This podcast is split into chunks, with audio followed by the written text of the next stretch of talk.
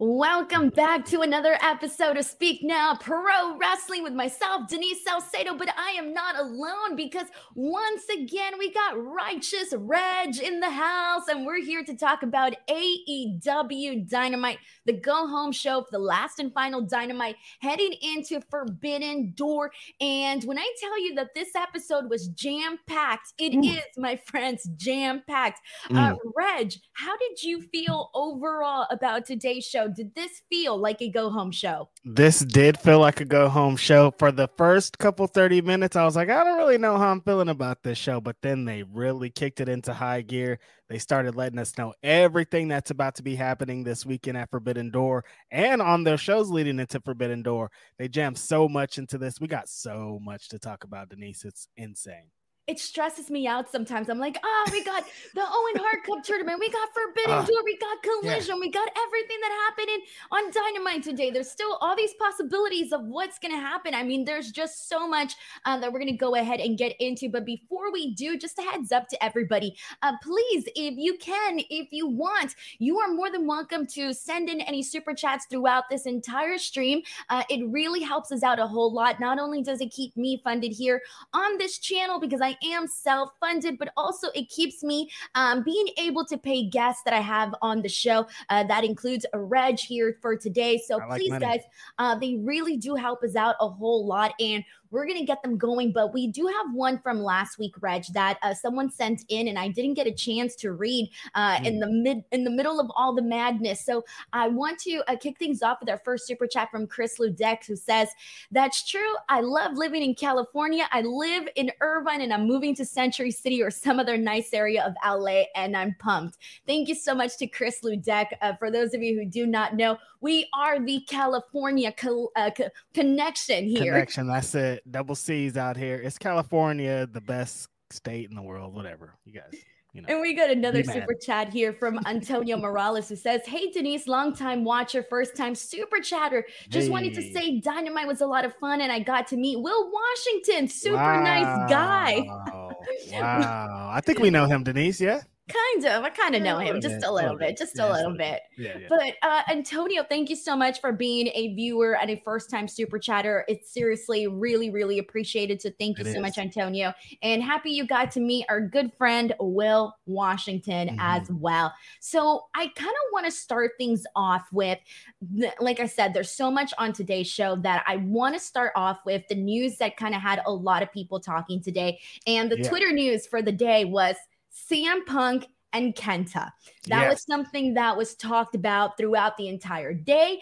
Uh, I want to start there. Reg, what did you make of this? Because you were the you were when you you said it here on the show that you mm-hmm. wanted to see CM Punk versus Kenta. I when did. the report came out, everybody was like, "Oh, it's going to happen," and mm-hmm. turns out it's not happening. It's not happening at all. Yeah, very shocking because uh, it, it felt like this match I said on the show has been being built for a long years and years and years since WWE since Punk first started hitting the go to sleep. Kenta was always saying, "That's my move. We got to do this. We got to pay for this. We got to pay this off." And we thought this was the moment it was being set up. Kenta was still working on Twitter. It felt like towards the match, everything felt like it was a go, and then we get this report that it's not a go at all, and uh, all participating people are not wanting to participate in this match. So that was like, damn, that's a bummer. And then, of course, on Dynamite today, they announced that a part of the Owen Cup, CM Punk's going to be taking on Kojima this weekend at Forbidden Door, a match that we can probably assume would have been the Kenta match. And now it's like, wow, really wanted that Kenta match. I wonder what happened there. I'm very confused as to why we're not getting this match. Denise, what the hell happened? I know, right? It was it almost felt like like you said everything had sort of fallen into place. But let's talk about this and I know that this is going to be like kind of weaved in and weaved out, but yeah. as part of the Owen Hart Cup tournament, we are going to be getting CM Punk versus Satoshi Kojima and there's a lot that I want to start off with this one here. I think first and foremost, like in regards to this matchup being made, mm.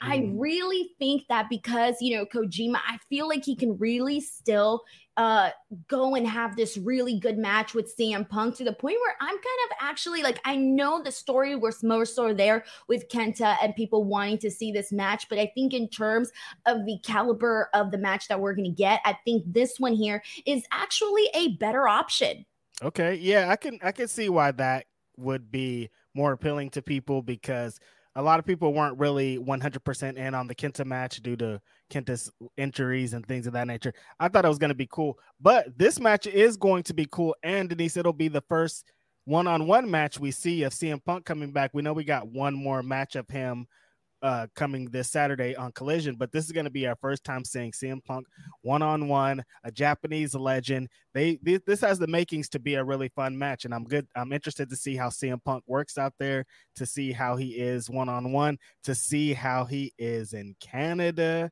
because Canada is not going to be happy, and he's in the same building as. I think Kenny Omega is going to be there, possibly. I heard, possibly in a main event the Young Bucks are going to be there in a match too. Very interesting. Very, very interesting. And like even today, so and that was also part of something that was talked about a whole lot because it was, you know, revealed that what you saw today from the elite on Dynamite were all mm-hmm. pre-taped. So they weren't actually in the mm-hmm. building at the exact same time as Tonight. CM Punk. And so does like how does that like make you feel? Like does it make you wonder like what is going on? Are they ever going to be able to be in the same building together? I mean, clearly they're going to have to. It's it's like mm-hmm. unavoidable at this point. And but we didn't get it here today. So, like, what do you make of that?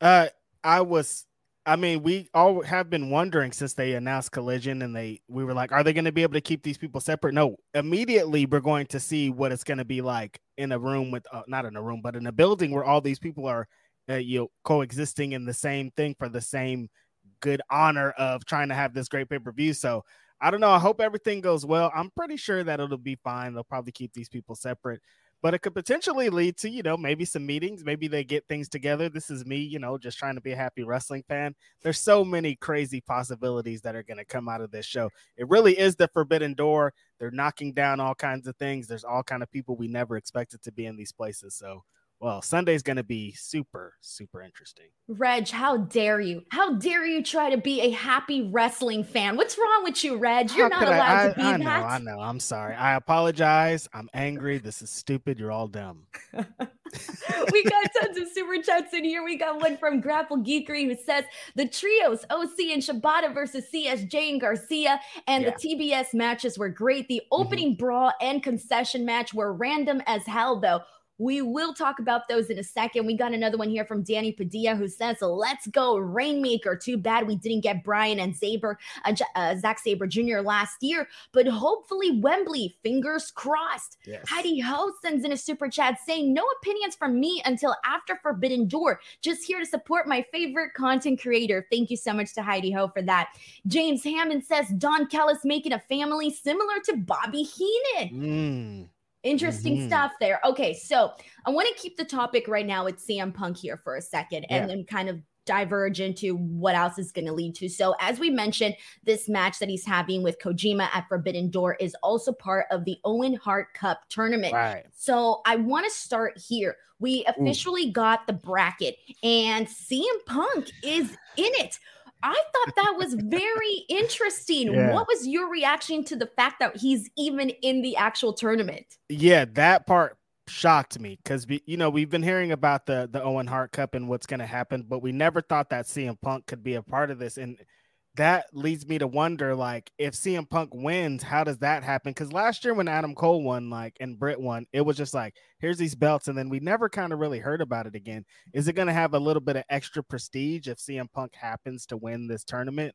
It's like the most intriguing part, I think, of the brackets being announced. 1000%. So here's where I'm at, okay? Because you can mm-hmm. go one or two ways here. So you mentioned yeah. the first one being if CM Punk wins the the Owen Hart Cup tournament. That mm-hmm. within itself would be interesting because think about it this way. Mm-hmm. If you have a tournament, if you have a, you know, this Owen Hart Cup that people yeah. like the first winner, Adam Cole, won, and then the second winner being CM Punk. That tells me we ain't got no mid carders winning this. This no, is top this is tier, dog. Mm-hmm, mm-hmm. right? So, with that being said, yes, like you said, it does add that prestige to the actual tournament, and so I would really wouldn't mind if they had CM Punk win this just to keep the prestige, like feeling like it means even more, right? Right. But the other option is if they have CM Punk lose. This could also be a pro, and I'll tell you why. Because looking at the bracket, and I'm going to pull this up one more time for everybody to see here, mm-hmm. my prediction is that whoever wins, and let's say it's not CM Punk, let's just say it happens to be I don't know, in the final, CM Punk versus Ricky Starks, because looking at that bracket, that feels like the biggest possibility. But think about the rub that you know somebody like Ricky Starks would be getting from CM Punk being in the finals with him. So I can see it both ways where CM Punk wins, continues to add to, to the prestige of the tournament, or gives the rub to this guy, Ricky Starks, who has okay. clearly been on the verge of things. And so I can see it going either way.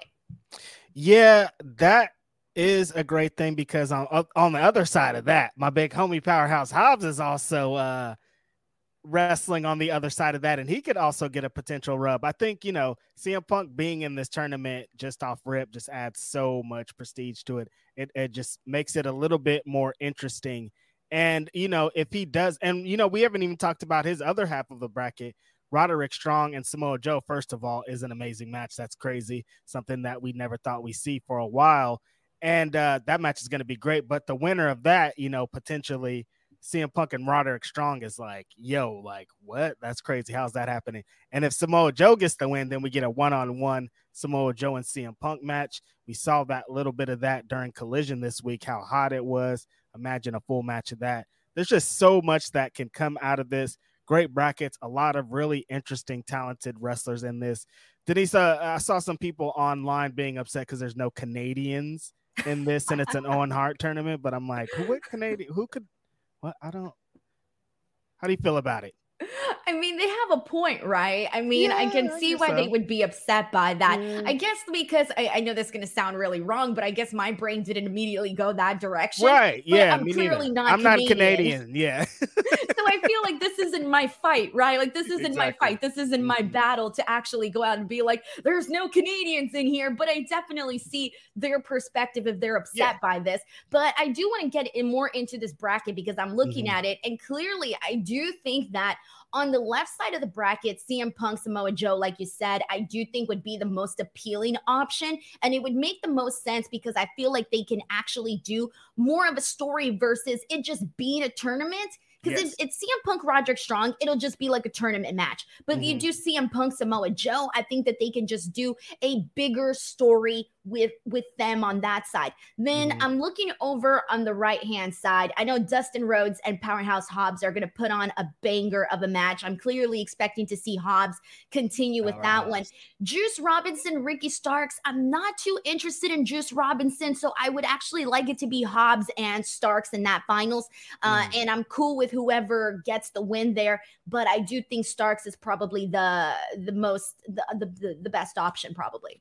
Uh, maybe only thing is is like is Punk gonna be fully healed by the time we get there? Because like this version of Punk taking on Ricky Starks doesn't have the super most story to tell. I guess they're telling another story with Juice and Jay White. So Jay White could potentially screw Ricky Starks out of his to get uh Juice in there, and then it could be Punk and Juice in the finals, or I don't know, something like that. Punk and Ricky Starks is not the super most uh, interesting match to me coming out of this tournament, but I can see We're why that hyping would, here. What I can see why that would interest people, What's but for me, I'm on? like, uh, I thought you were gonna be on my side here uh, with CM Punk and Ricky Starks. The reason I see it is because if you're t- if you're looking at the trajectory of these guys, right? Mm-hmm they're clearly, you know, doing just a lot more with Starks right now. And so that's why I see it being more so him. But you're right in the sense of the story with the, you know, Bullet Club Gold and it mm-hmm. being Juice Robinson. I just, I, think because I'm not that big, I'm not really feeling Juice Robinson right that's now. Fair. I think that's why I'm not on board. Mm-hmm. But to your point with Powerhouse Hobbs, though, because I do love Hobbs, but we've seen the meeting between CM Punk and Hobbs. So it would be kind of like a, hey, we're back here mm-hmm. and let's see you know how much Hobbs is bigger along. stronger more intense he's crazier he could pull out the win and we can all be celebrating Hobbs is winning this tournament denise that's where i'm going that's where we're landing with this let's go big homie powerhouse. Yes. and we got a couple more super chats here. This one's from Roberto Arsenal who says Naito has history with Jericho. Please let it be Naito. I um, do have a feeling that Naito will probably be the uh, the mystery person mm-hmm. during that. Is there like anybody that. else?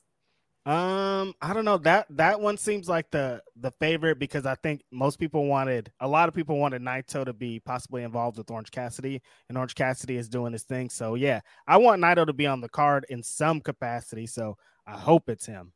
He's gotta be. Yeah. I'm already practicing. Right. Mm-hmm. Uh, John Deller says a Reg likes cinema. Every week, Reg. Every week. I can't escape. I can't escape it. It's everywhere. It you follows can. me. It haunts me. I wake up in dreams like cinema. Yeah, it's crazy. Uh, John Deller, thank you so much for the super chat. It's much appreciated. You, uh, okay, so and before we continue on, I still want to keep on the subject of CM Punk here because we need to talk about what went down in terms oh, yeah, of yeah. you know everything everything else before that. So let's rewind to the uh second sorry, not the second match of the night. What was it? I'm like looking through the card here and I'm like, what match was it on here? Uh, but we'll like, where the hell did it go? It's been like, so much my- show. I'm like, where was he?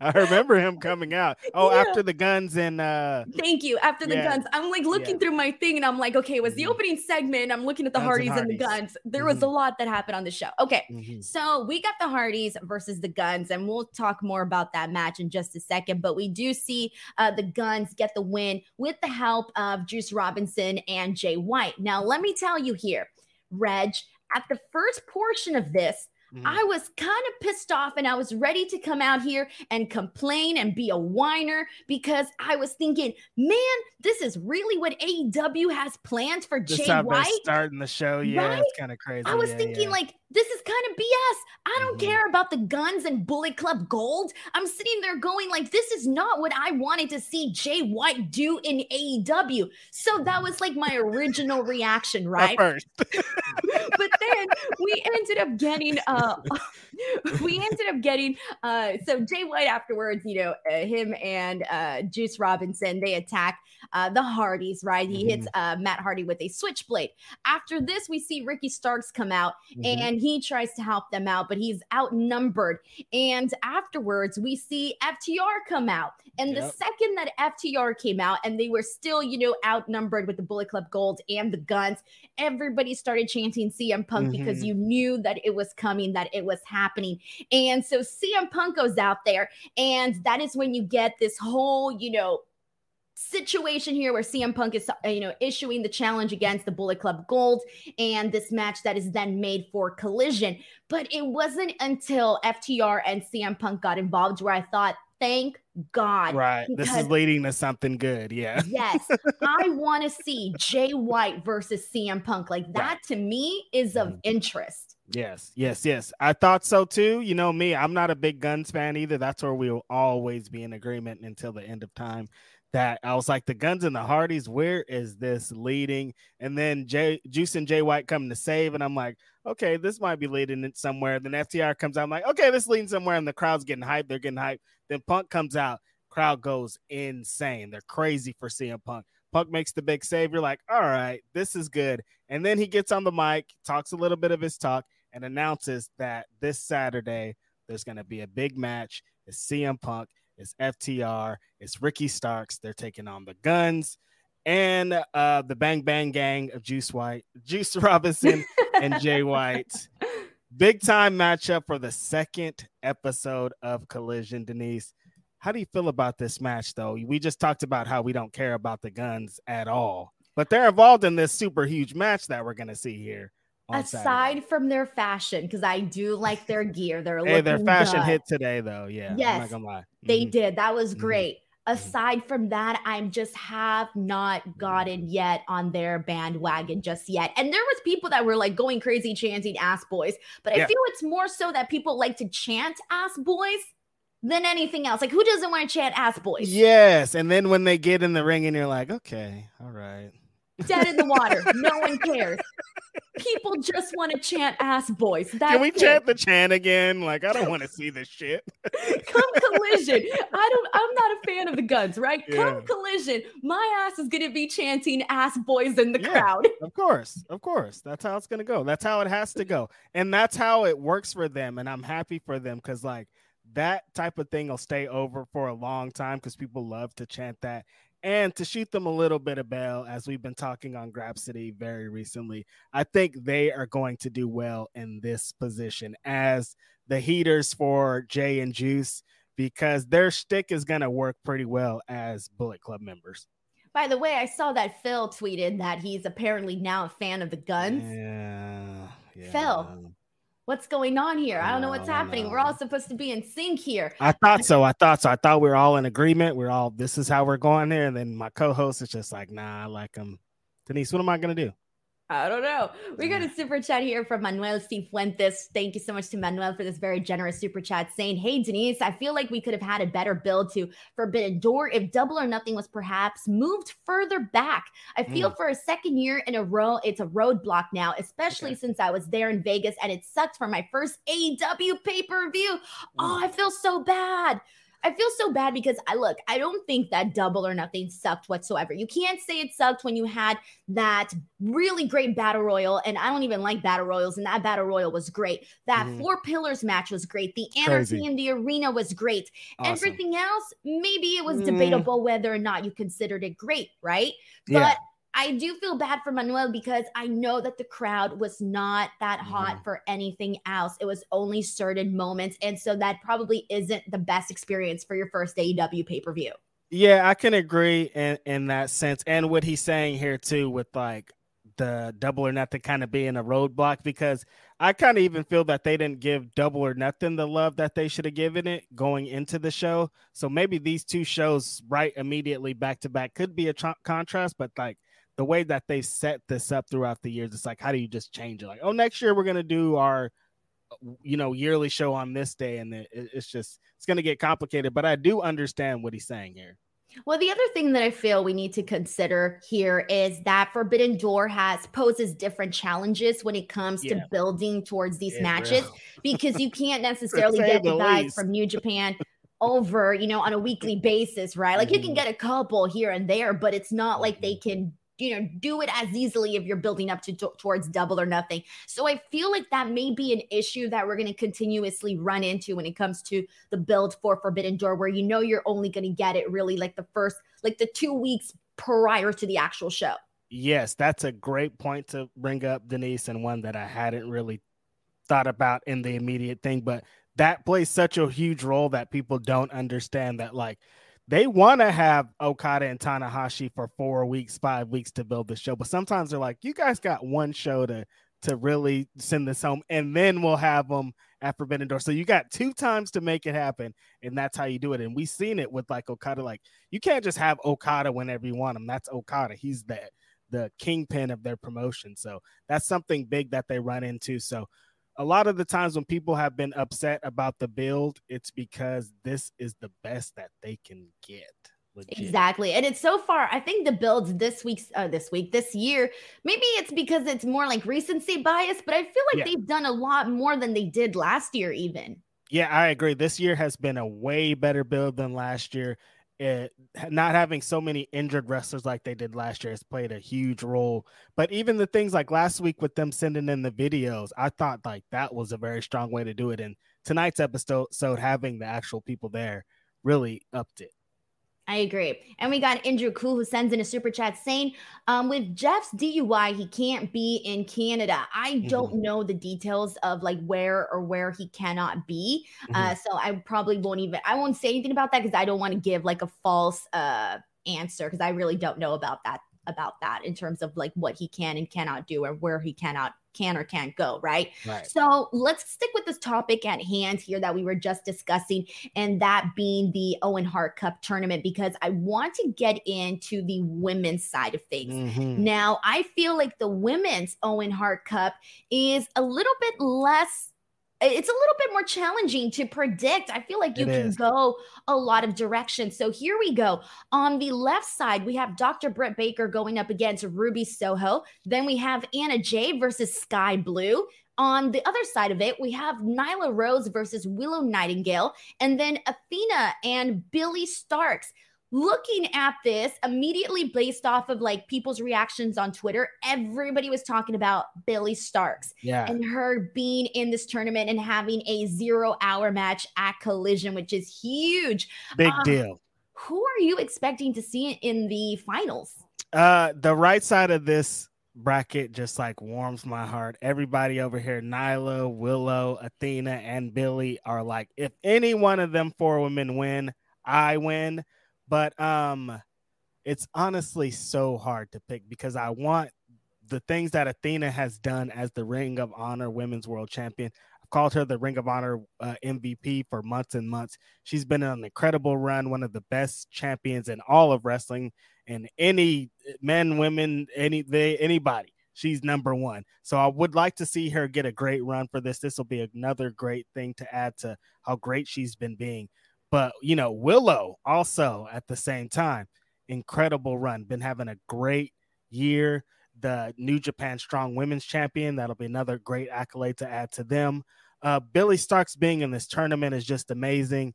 18 years old, just graduated from high school, just moved out of her parents' house, is like having the like I can't even imagine. I, I don't even know if she dreamed to be in this moment so quickly. She's going to be at Forbidden Door on a huge show in the zero hour.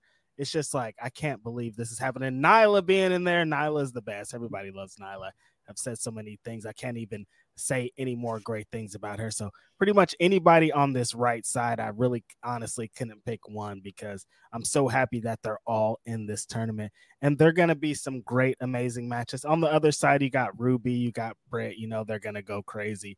Anna and Blue, Blue has been like one of the best women's wrestlers they've had this year on every single wrestling show that they present. So you know she was going to be here representing Who's going to be your pick out of this, Denise? It's pretty tough, like you said. Coming I was this. hoping like, I can't that, pick one person. I was hoping that what you said would convince me to lean a certain direction. I was looking to you for guidance here because, damn, this one's a hard one. I'm looking at this and I feel like I cannot see Britt Baker not heading into the semifinals. Mm-hmm. With Anna Jay and Sky Blue, it's a toss up because I feel like they might want to push Sky Blue a little bit more. I don't know why. That's yeah. just like my gut feeling. Then on the other side, I definitely think that Willow should defeat Nyla. I mm-hmm. do want to see Willow go on. And when it comes to Athena and Billie, I think it would make more sense to have Athena win just because, you know, she, yeah. you know, she's just a little bit more established. So I feel like they would have to have her get the win. And Billie Starkz is like literally winning like simply by being part of all of She's this. There. So Mm-hmm. I think Willow and Athena should be the semifinals, and either one of them should go on to face Britt. Whichever one I'm good with, honestly. I think mm-hmm. it might mm-hmm. have to be Willow, though. It might have to be Willow. It just make Willow. a little bit more sense if Britt Baker is the one that makes it all the way through because you can't have uh, Britt winning two years in a row. That's crazy. No, you definitely can. But then they should have her go far too, because you know she did win last year, so she, she comes in with year. that little extra bit of mm. like experience and. Mm. You, you just you, you don't want to have your last year's winner be eliminated like right, right. away, right? especially when uh, Adam's not in it, so it's like he's not in it, and then she gets eliminated in the first round. That's gonna look crazy.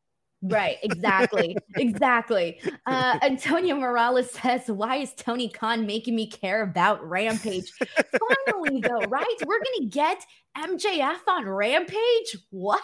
Big deals, big deals. It's needed though, because everybody thought when Collision came, it was like it's. I said it last week. It's over for Rampage. Enjoy your last Rampage. Nobody's gonna watch this. Then they did a pretty good rating last week. Everybody was tuning in for Karen Jarrett and Aubrey Edwards, and Tony Khan did it again. He's like, actually, here's some dope matches, but you knew going into Forbidden Door that he was gonna load it up just because they have still they're still trying to sell pay-per-views. They're still trying to sell the little bit of tickets that they have left to the show. So they're going to make sure that you're watching everything on the way up to it Man, alrighty. So, we, I'm, you know, good for that because I was yeah. ready to give up on Rampage. Honestly, I, I wasn't even thinking about it anymore. Wasn't even. It's good for them. I was it. not going to watch that anymore. I was like, thank you. Next, bye. Good for them. I was done with that. It's so funny. I feel look all like I'm gonna be completely honest here. I feel that I held on to Rampage as much as I possibly could. It's hard and I gave up at the very end. And you do a like, SmackDown review show too, right? So yeah. it's like trying to do that and Rampage is immediately after. It's probably pretty. Once annoying. SmackDown got really good, mm-hmm. I was like, I don't need Rampage anymore. Yeah, They're right, giving right, me right. a reason. There was a period mm-hmm. where it was like Rampage was the only thing that would give us anything to talk about on that Friday post show, and now it's completely opposite. Now mm-hmm. SmackDown mm-hmm. is the thing people care about, want to talk about. That's very entertaining. Right. Interesting. I I guess that's cool. Yeah, seriously.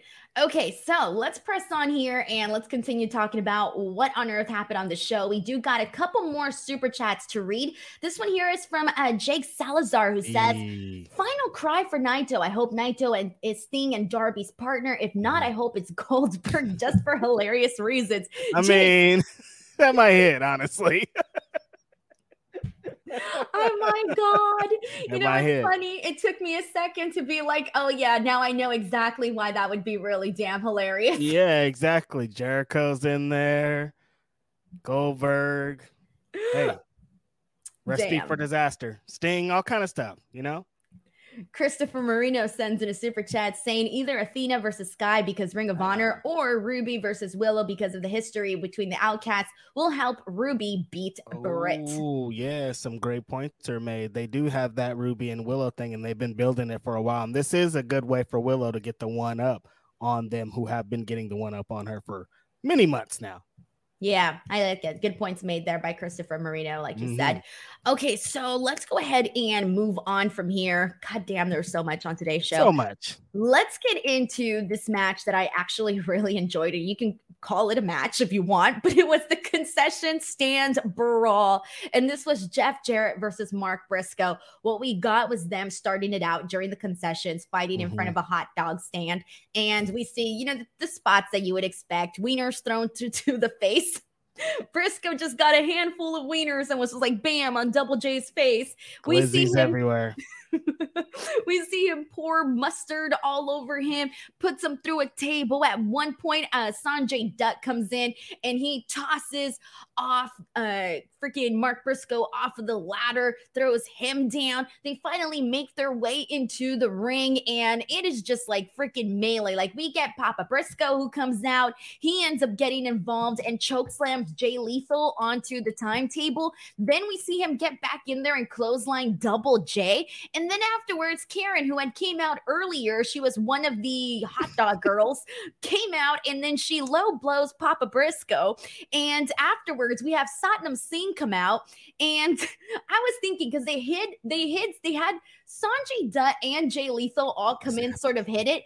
I was thinking there's no way they're going to be able to hide Sat- Satnam Singh. How would they be able to hide him? They did it. They had him come out. He looked extra taller than ever. But then finally, because Mark Briscoe had like literally a million people coming up against him. He finally had some friends that came out to help him out. We saw best friends, Christopher Daniels, the Lucha Brothers all come out and take out uh, Satnam Singh. But this all leads to Mark Briscoe eventually getting his win here. Uh, how'd you feel about this concession stand brawl?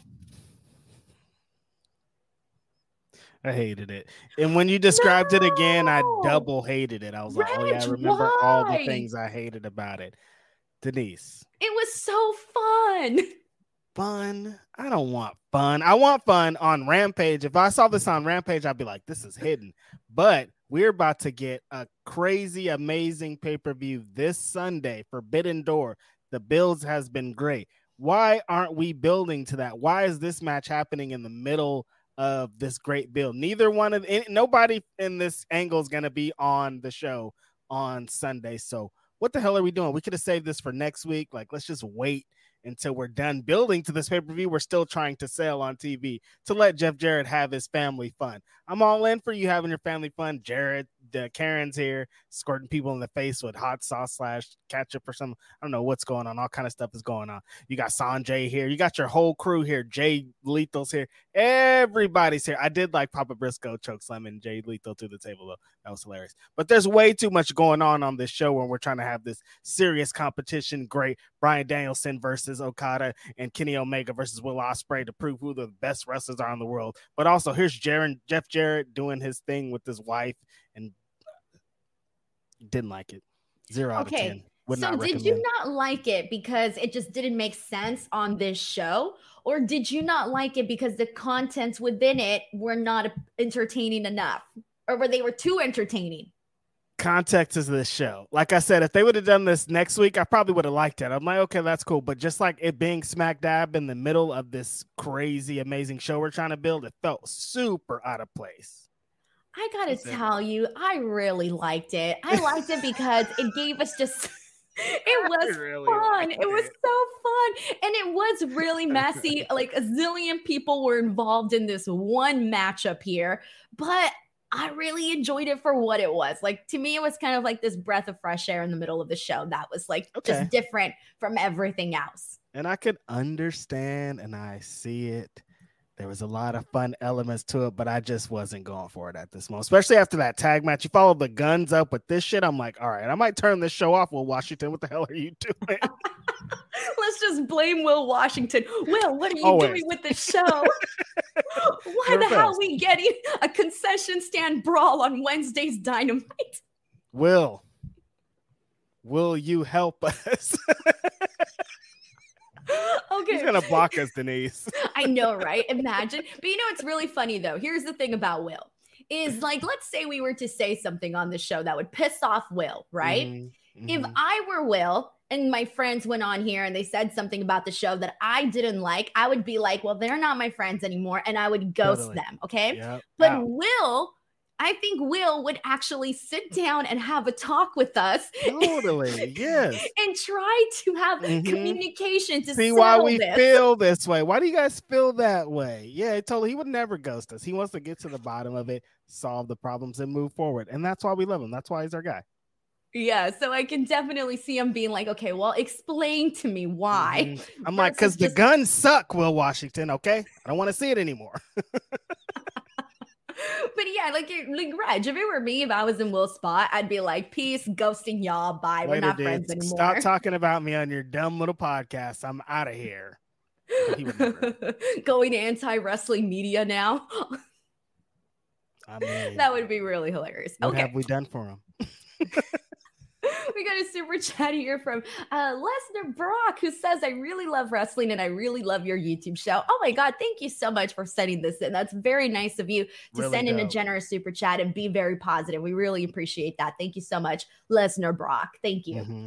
All right, so uh, let's move on from here. Uh, we got Chris Jericho, Sammy Guevara, Minoru Suzuki versus Action Andretti, Darius Martin, and AR Fox. This was a whole lot of I thought this one was good. I didn't think it mm-hmm. was the best match of the mm-hmm. night by any means. I did think it started off a little slow, picked up towards mm-hmm. the end. We got some really good moments, but I wasn't really, we got some okay moments, but I wasn't necessarily too crazy about this match. We did see Jericho, Sammy, and uh, Suzuki Suzuki win here.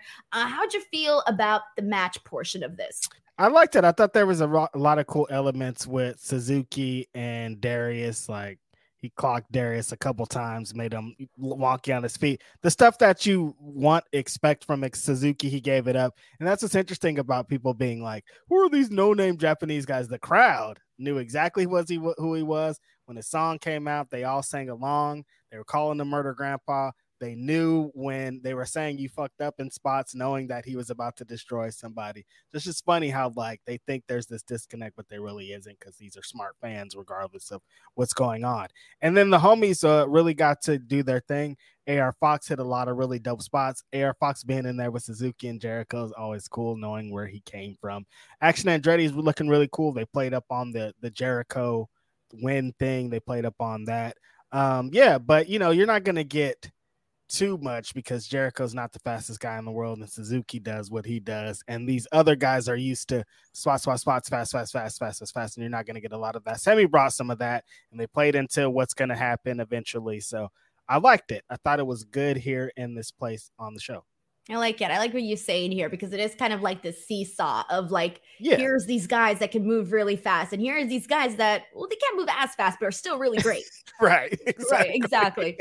so we got um, we also got a super chat here from Grapple Geekery who says, You missed me and Jake's chats about the concession brawl. Huh. Uh-huh. Hold on one second, guys. Let me pull these up really quickly. Ruh-roh. All right, here we go. And uh Grapple Geekery says, mm. Okay, I didn't read this one either. Sorry, guys, if I'm a mess here.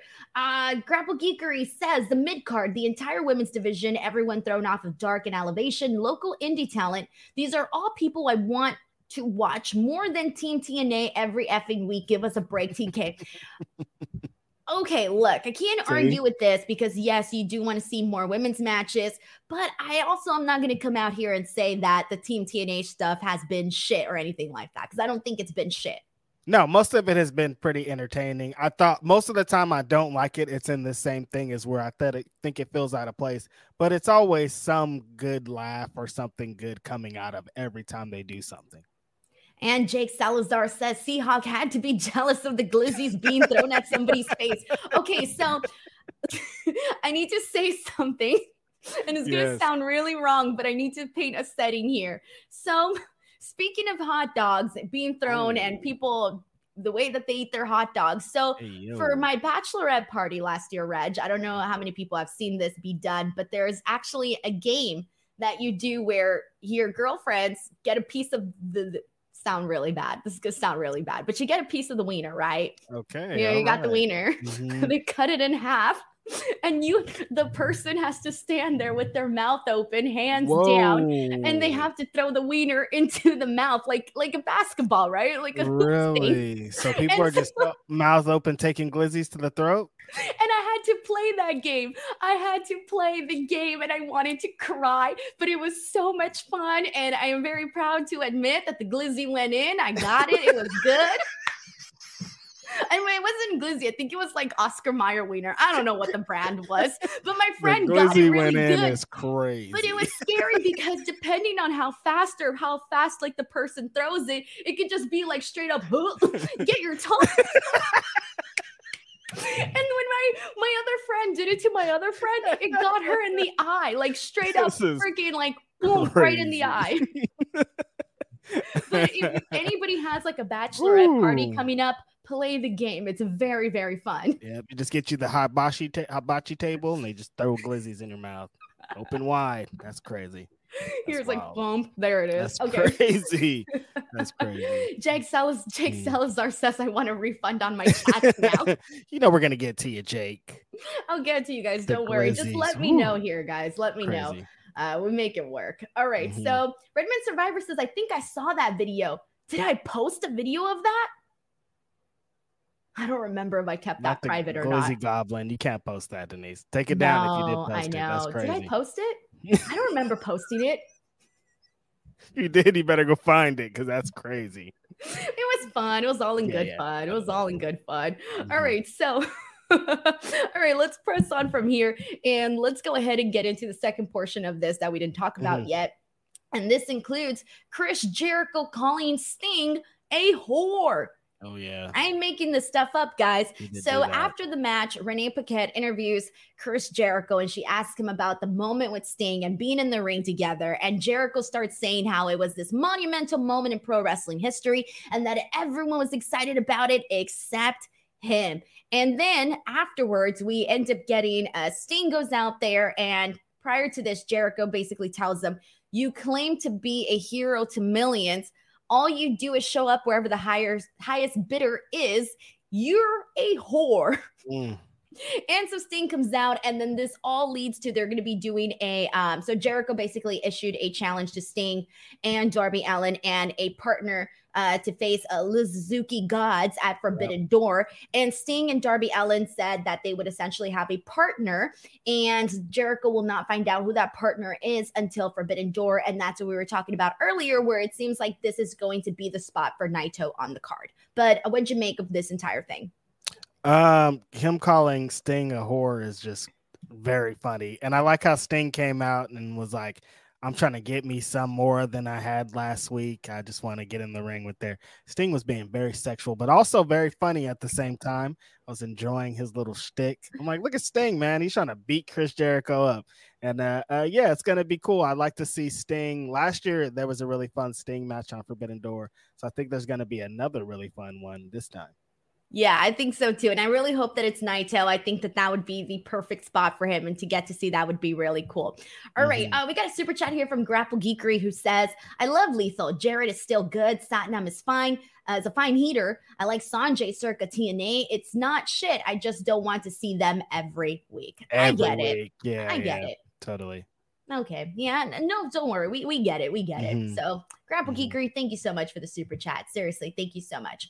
Um, all right. So, let's go ahead and get into the Adam Cole MJF coexisting angle, baby. So, Adam Cole goes out there and he calls out MJF because he wants his rematch. Of course, MJF mm-hmm. is not going to give him this rematch. So mm-hmm. we are going to be having the uh, blind eliminator tournament.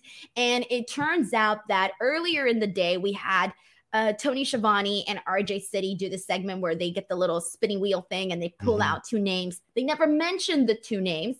No. And later on in the show, it is revealed by Tony Schiavone that the two names are Adam Cole and MJF. They are going to have to coexist in this tournament. And then uh, with that, not only are we getting that portion of it, but we also got Tanahashi up on the video screen. The mm. video, for some reason, didn't seem to be working because no. it was all glitchy. And I'm like, are they doing this on purpose? Because this doesn't make like the quality was just not good at all. So I think that was just the way that it's almost like they shouldn't have probably aired it, but whatever. Yeah. Um, this then basically goes into MJF officially accepting the match with Tanahashi, which we pretty much already knew was going to be happening regardless. Yeah, I mean, it's been promoted. So, yeah. yeah. so, in terms of this coexisting angle, because that's clearly what they're doing here with Adam Cole and MJF, do you love the idea or do you not love the idea? Mm, hate it. It's unfortunate. I tweeted about it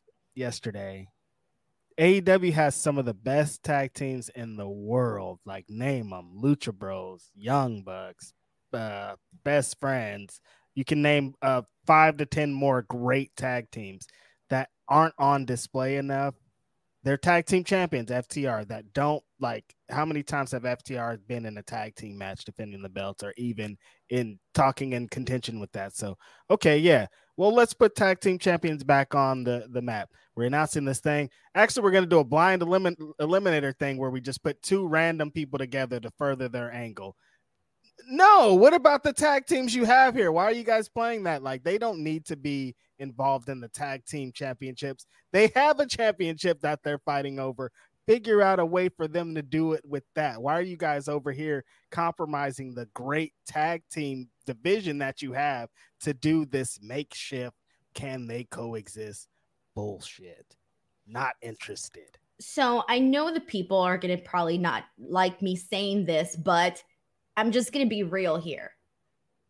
WWE shoved the coexisting stuff down our throats. All the way down. To the point now where if anybody, I don't care what promotion you are, does the coexisting thing, it was just too much to the point where now I'm like, I don't want to see a coexisting mm-hmm. angle. I hate it. I, hate it. Yeah, no, you exactly what you're saying, Denise. It's been shoved down our throat. We've seen it so many times. John Cena burned it to the ground. It was like, here can he coexist? Here he then he wins the tag team championships, and then they don't care about the tag team championships. They burn them or throw them in the trash or whatever. Who cares? I don't want to see it anymore. And to see it here and to know how it's going, and it's like the tag team championship shouldn't be involved in this when they're not the main focus. If they're just going to be like, oh, and say they win, oh, and now we're the tag team champions, blah blah blah. It's like no, MJF already doesn't defend the belt, uh, his belt enough. Why would you give him another belt to not defend enough? There's just so many things I didn't like about it. Right. And here's the thing like, it does have the potential of being good, but it's just that we already know what this is looking like it's going to be. And so that's kind of getting people started off in a, ooh, do I really care mm. about that? Maybe not so much. Mm-hmm. So I do kind of feel along the, I feel along the same lines of you do that I'm not really caring about the coexisting angle. Uh, and, you know, clearly, you know, MJF and Adam Cole are totally different personalities, performers, and they might be able to make it work, but people are going to see right through it. Exactly. And I'm sure the, they'll do promos. They had some funny moments in this where they both yell at Tony Schiavone and then they looked at looked at each other. Very funny, cool stuff. I'm sure they'll make it work. But it's just like don't try to devalue the tag team championships to make this the other title seem more important or whatever they're going for. Yes, like they don't need to do that. They don't need to do no. that.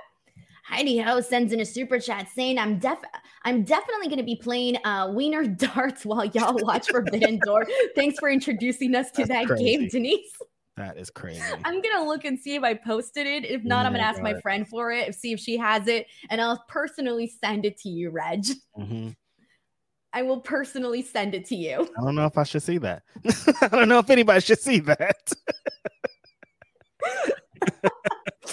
I'm. I'm gonna put it in uh, behind the paywall. Yeah, seriously. There you go. Mm-hmm. Uh, Jake Salazar says, "Welcome to Planet Jared Brew, we cannot get out. We're stuck. We're in an infinite vortex. Is forget the Jericho vortex. It's the Jarrett vortex. At this point, we're just stuck. Ah, no way. But here's the thing, though. The Jericho's like, okay, the Jericho stuff can suck you into this vortex because, and keep in mind, Chris Jericho's my favorite wrestler too. So yes. I should just throw this out there right now. Chris Jericho's my favorite wrestler, yet I still mm-hmm. recognize that unfortunately some feuds have gone into the Jericho vortex and necessarily haven't been that great. Mm-hmm. But the Jeff Jarrett stuff, we do know what we're kind of expecting from yeah. it. And it always ends up being, like you said, maybe it's not serious business, but the goofy stuff kinds of, you know, it doesn't, the goofy stuff is good.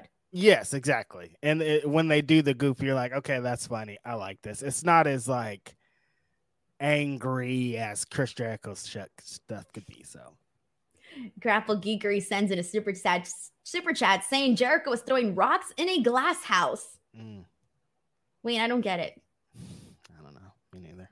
oh, I thought you got it. Wait, Grapple Geekery, you're gonna have to explain that one. I was like, I don't get it.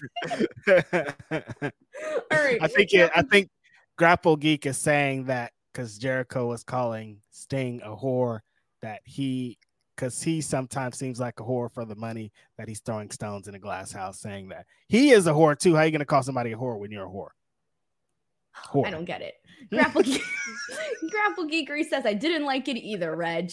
And Grapple Geekery sends in another one saying, and it did feel very WWE, which hurts me to say. Oh, yeah, it hurts. I don't know. I don't, I've lost. I've lost control of the show. Lesnar mm-hmm. Brock sends in a super chat saying, but it puts MJF in a peculiar situation where MJF will probably need to do good guy stuff for them to for the team to win. Do you think we'll see some of that? Yeah, I think they're gonna try to play into it because MJF's gonna try so hard to convince him that they're friends and he wants to be. Uh, he's not trying to screw him. Like even today, it felt like, no, we're cool, man. Like chill, don't worry about it. And I feel like he's gonna keep playing into that, and it's gonna seem like MJF is going into the good guy t- territory because that's how he is. He's a little snake, little slimy yeah. snake. Yeah, and Redman Survivor explains the saying to me here. He says, like throwing rocks in a glass house, it means when you criticize someone for mm. the same faults you have yourself, basically a hypocrite. Mm-hmm. Ah, okay. This makes a lot Jericho. more sense now because mm-hmm. you can argue the same thing that Jericho said about Sting for Jericho as well. Yeah. Mm-hmm. Okay, thank you so much, guys. I mm-hmm. appreciate that. I feel dumb now, but let's press on. You learned something. We're learning, Denise. We're learning. Day. Mm-hmm. We're learning.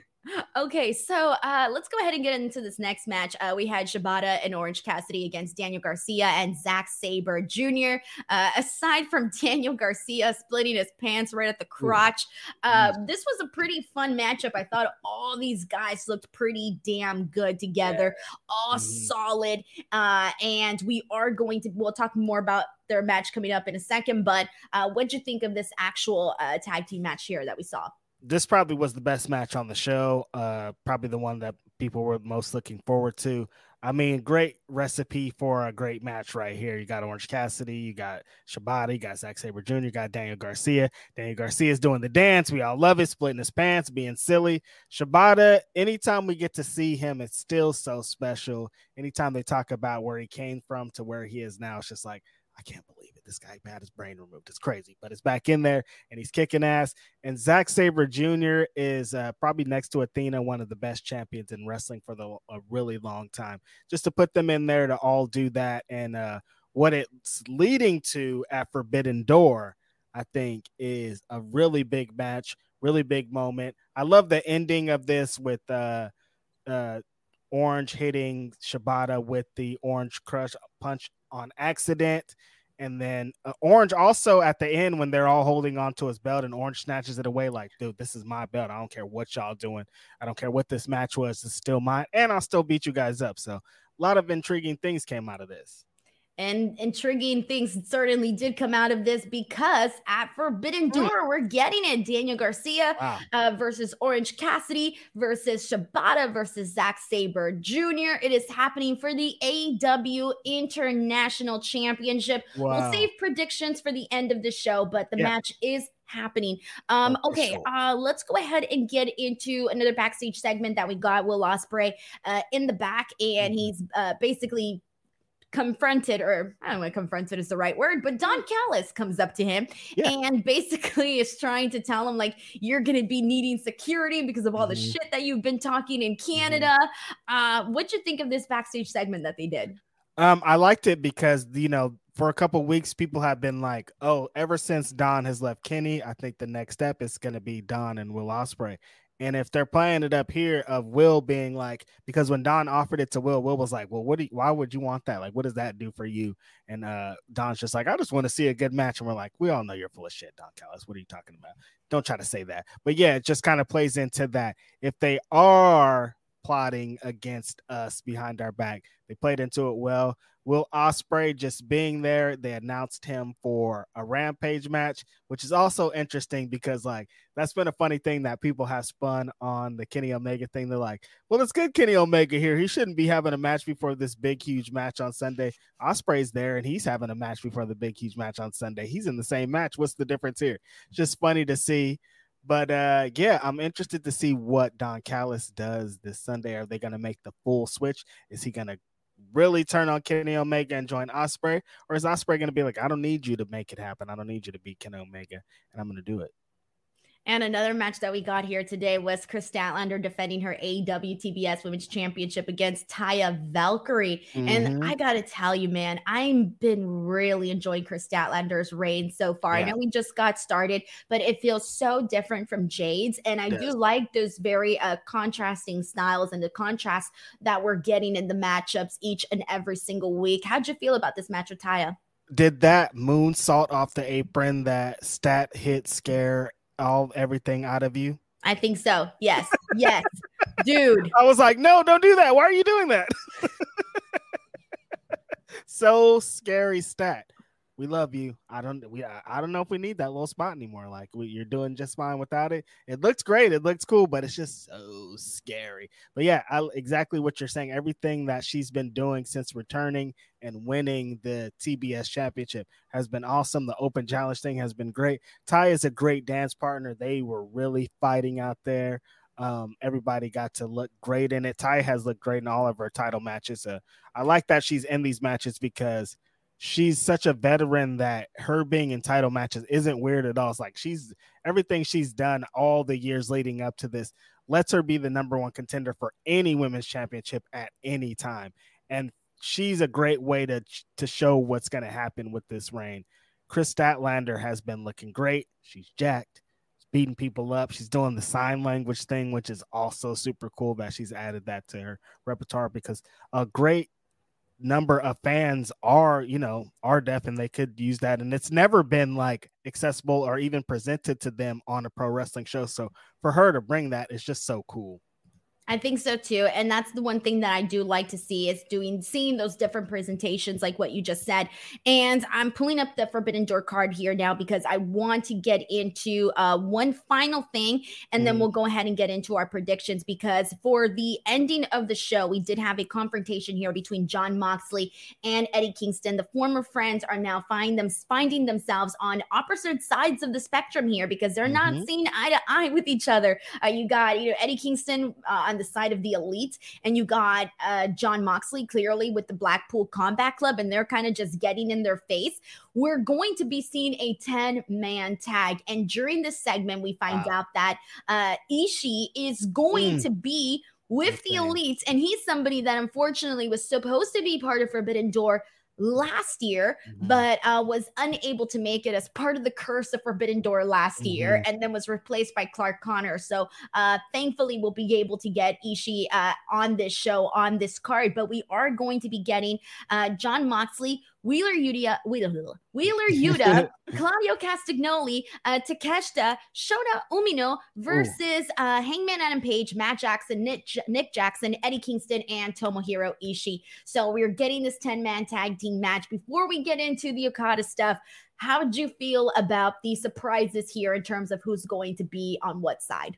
Uh, I like the way that they played it up for a while in the Dynamite episode, being like when the Elite introduced Eddie as their partner and being like, uh, Eddie's being like, I have to have somebody that I'm going to trust because I don't trust you fools. I don't respect you fools. I ain't nothing here. So I'm going to announce it. They kind of played it up throughout most of the episode. And then Moxley came out to interrupt Eddie Kingston, which I like. They had some really great intensity as they always do. They're in each other's face. And uh, Eddie Kingston eventually is like, Look, I don't got time for this, Mox. Get out of my face with this. Ishii's going to be the one on the other side. Big Pop, great announcement. 10 man tag. I was wondering what the elite were going to be doing. You can't have a show like this without the Young Bucks, without Hangman Page. I really love the addition to their team against the, you know, BCC has been amazing. They've been terrorizing over here. They've been terrorizing in New Japan. They've been all over the place. They're hungry. This is going to be a, a, a, really different contrasting match as to what everything else is going on because we know that the BCC is all about blood. Moxley's going to be bleeding probably in the entrance. So, of everything else that we're going to see on Sunday, this is going to be a great way to kind of do some other things that maybe are a little bit more bloody, a little bit more dangerous. So that's gonna Corey, who's your prediction for this match in terms of who you think's gonna win? that is such a hard one because there's so many different stories being told throughout this. You got Claudio and Eddie Kingston, which could be playing a big thing. Claudio and Jon Moxley. I think the elite need a big win considering what happened at Anarchy in the arena. They kind of got dragged a little bit. They're going to be down bad. I think Kenny Omega's possibly going to, you know, take it uh, an L in the in the main event, which we'll talk about here later. So I think the elite is gonna be uh, winning this match and, and coming out with the victory. I think BCC got too many extracurriculars going on right now to really get it together.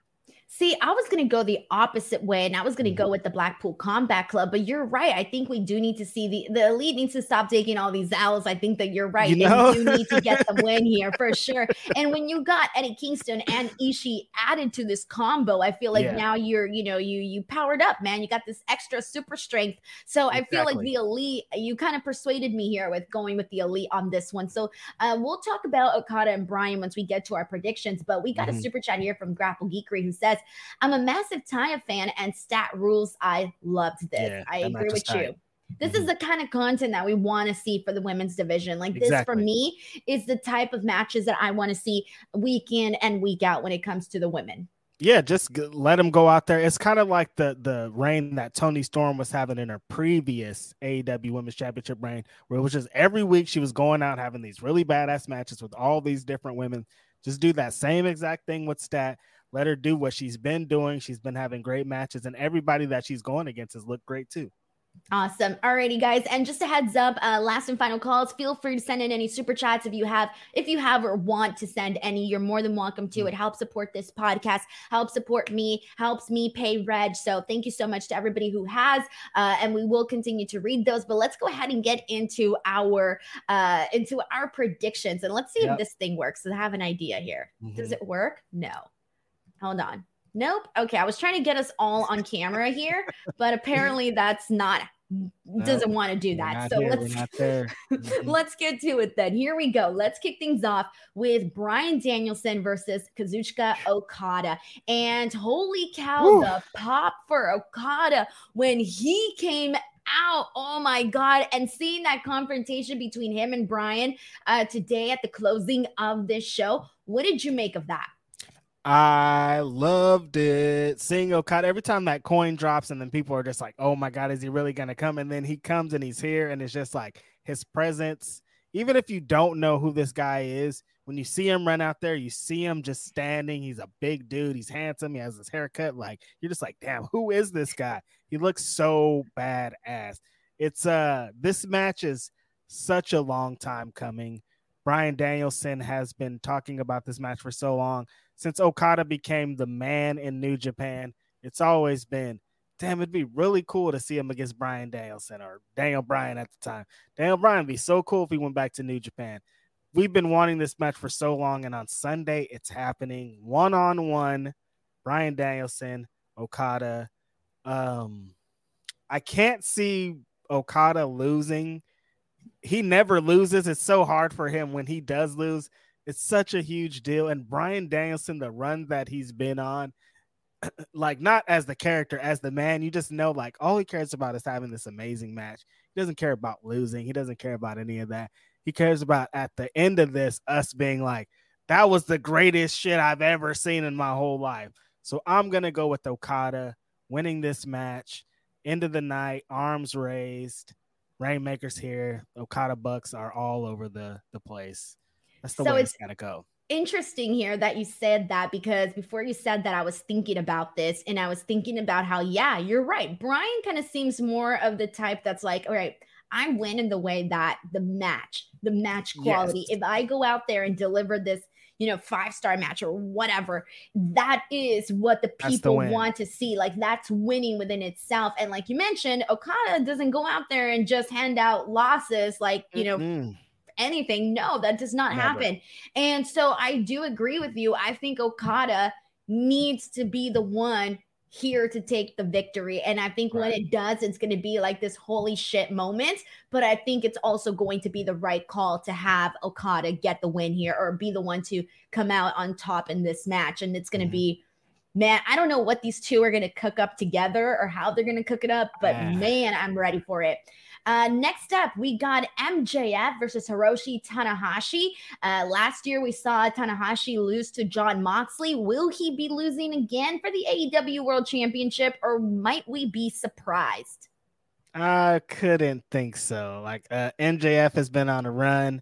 The way that he's been building this for so many years, every time you've ever bring, brought up New Japan, he said that it's the worst. It's a little indie company, doesn't care about Japanese wrestling. He never watched it. Here's the ace of New Japan to come and show him what New Japan is all about.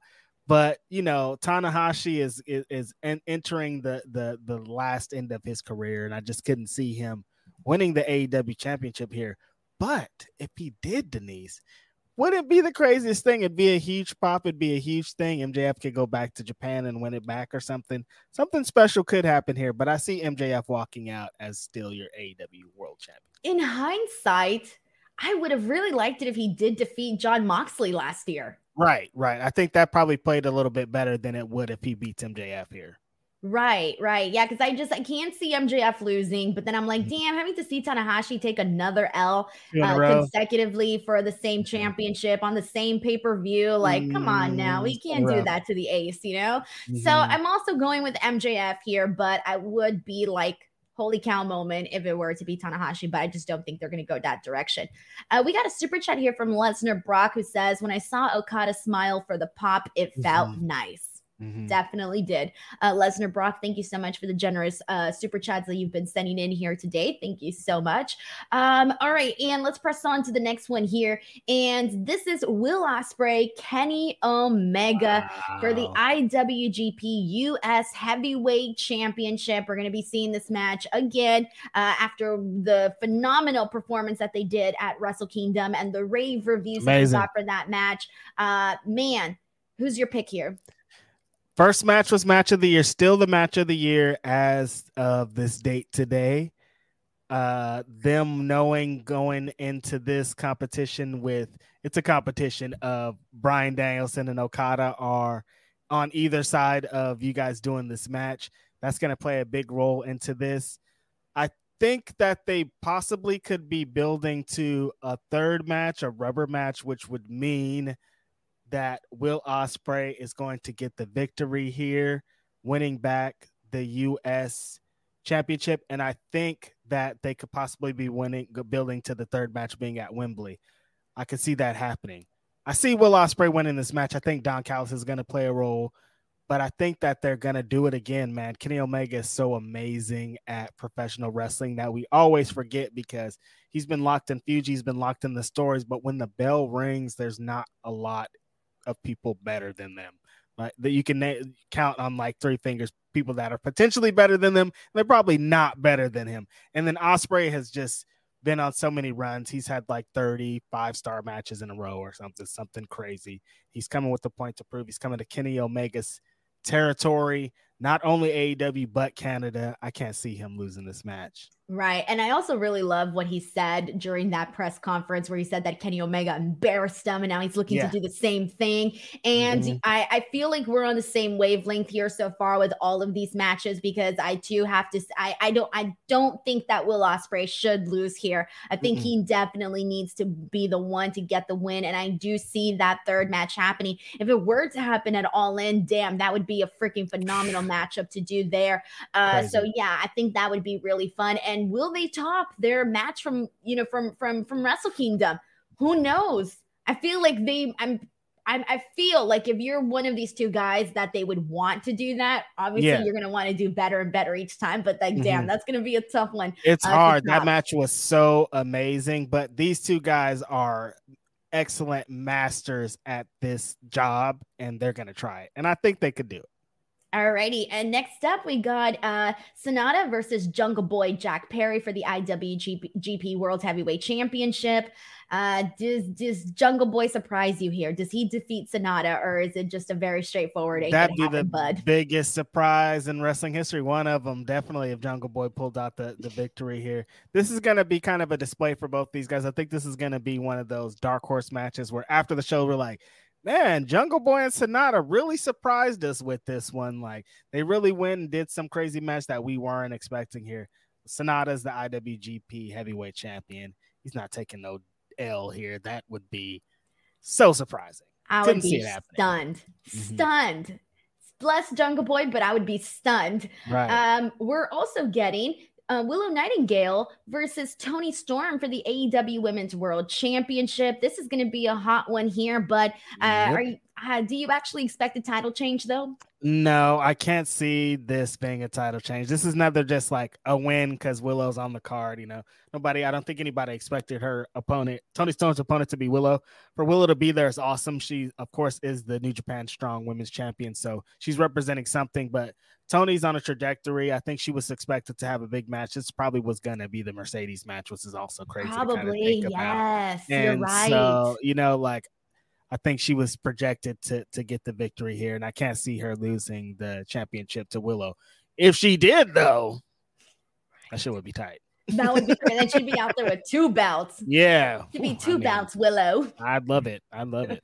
Mm-hmm. Alrighty. And uh let's next one here. Uh we got Daniel Garcia, Cassidy, mm-hmm. uh Orange Cassidy versus Katsuyori Shibata versus Zack Sabre Jr. for the AW International Championship. Uh do we see Orange Cassidy retain here, or is this the time where we finally see a title change? Three champions in this match. Uh, he has a very tough go about it. Shibata is ready to kick his head in. Zack Sabre Jr. has been on such a tough run that I could see him potentially. If anybody's gonna beat Orange Cassidy in this match, it's gonna be Zack Sabre Jr. But Orange Cassidy has just gotten out of so many different situations that we thought he wasn't going to get out of. We thought he was going to lose his championship so many times, and he always finds a way. And I think in this four oh way, he's going to find a way.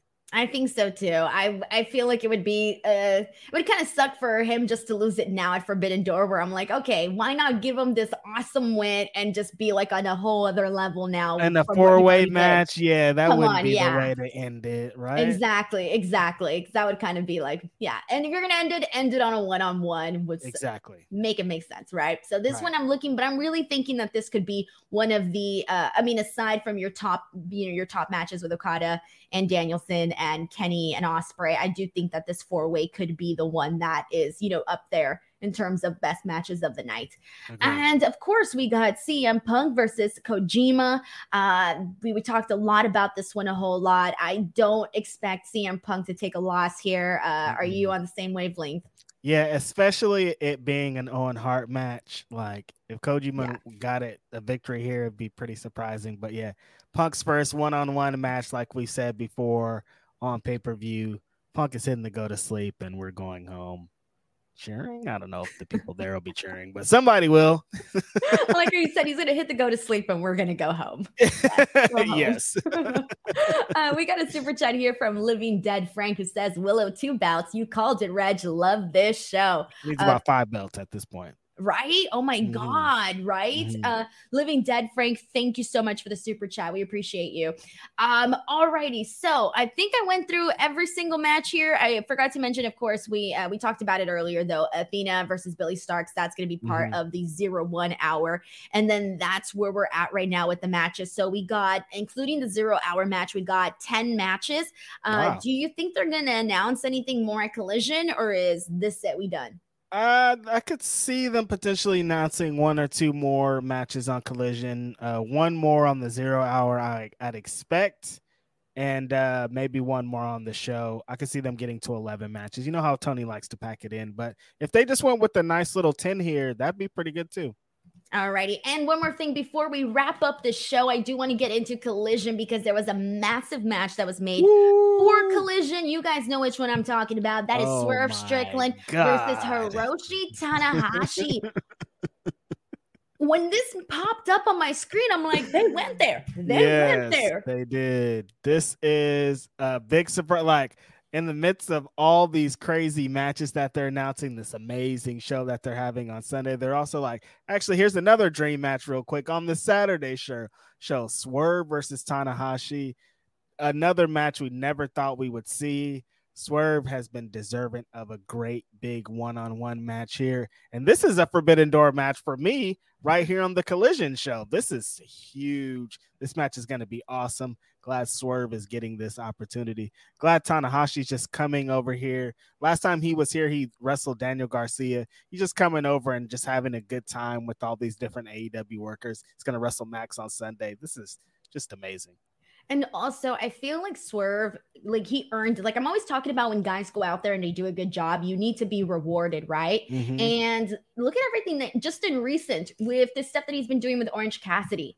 Come on now. Yeah. You need yeah. to be rewarded for that because those were some Definitely. really good performances that we mm-hmm. saw. The mm-hmm. one-on-one match, and then of course the whole uh the ending of the battle royal, uh, double or nothing. Yeah. I mean, I just feel like that needed to be rewarded. What better reward than get a match against Tanahashi? A legend, a legendary reward. That the collision card might be better than Dynamite this week, and if they end up doing better than Dynamite, again, I would not be surprised. Well, here's what else was announced. We mentioned earlier, of course, JY Juice Robinson and the Guns versus uh, CM Punk, FTR, and Ricky Starks. But we're mm-hmm. also going to be getting uh, Brody King versus oh. Andrade El Idolo. That one should be pretty, pretty Yo, here. I think when they announced uh, Swerve and Tanahashi, I got I was just like, ah, for freaking out that I didn't see the announcement of this match. And this match is crazy. That match last week, I thought was the match of the show. Andrade and Buddy Matthews. That match was like crazy. They like really went for it. Brody King, we all know that's one of CM Punk's homies. He will let you know every time on Twitter, and he's coming to fight. That match is going to be tight. And then, of course, we're getting Willow Nightingale versus Nyla Rose as part of the Women's Owen Hart uh, Cup tournament. So that's going to be something. And then we're also going to hear from Christian Cage. And then we're mm-hmm. also going to hear, uh, we're going to learn, excuse me, who the mystery partner is going to be for with Darby Allin and Sting. And the prediction that we had, of course, was Naito. So we'll see. Uh, but yep. we'll find out on Collision. So it is definitely looking really damn good. We got another super chat here from Christopher Marino who says, Cole had a Forbidden Door announced on Rampage. Don't want to leak it. Hmm. Oh, a match for. Oh, okay. On Rampage, I guess it was announced. Okay, thank mm-hmm. you so much, Christopher Marino. Uh, I'll keep an eye out for that, uh, and then I guess we'll talk about it afterwards or at some other. Well, we won't get a chance, but whatever. Yeah. Y'all know what's up. No spoilers. Yeah, no spoilers. No spoilers mm-hmm. for anybody because we're all going to tune into Rampage. Mm-hmm. Alrighty. Um, before we go, just a heads up to everyone here. I will be in Toronto for Forbidden Door. I'm really excited. I'm gonna be shooting the scrums, getting them up here on the sh- on the channel. You already know how I roll and get those things going. So hopefully we get some good content. I'm excited, uh, and I'll be live tweeting and sharing my experiences in Toronto. It'll be my first time there, so I'm really excited about that as well. And I will also be at Collision, so there will not be a Saturday show here. I'm hoping that there I will be here for SmackDown on Friday. I got to test my Wi-Fi. We'll figure that out later, but I won't be here Saturday because I will be at Collision. So just keep mm-hmm. an eye out for the tweets and stuff. But before we go, uh Reg, man, you've been killing it. Love having you on the show every week. You're going to be back again next week. Uh, next feel week. free to promote whatever you want to promote you know, you can catch me every Saturday morning with Phil Lindsay, Grapsody Podcast on the FIFO Network. You can catch me every Thursday on the ROH Post Show with Kate. Every Wednesday, I'm on Indeed with Mike, and every other Thursday is Ask Grapsody on FIFO Select. And on Twitter, you know, I'll be cutting up all the time. Back here with Denise from time to time. I'm everywhere, and you're never there. I never scared. I don't know what you want from me. I appreciate you for having me, Denise. This is a great time every Wednesday. Not only we've had some great dynamites, but being able to talk to them with with you about it has been dope. Yeah, it's been really, really fun. The California connection, NorCal, SoCal, we get it going. Mm. Uh, thank you so much to everybody. Please do not forget to give uh, Reg some love. This is his Twitter handle. And of course, you can click on the link in the description box below. You guys know what to do here Twitter, Instagram, at underscore Denise Salcedo, YouTube.com. You're already here. Make sure to click that subscribe button and join 115,000 other subscribers. Thank you guys so much. And I will see you guys uh, soon. Bye, everybody.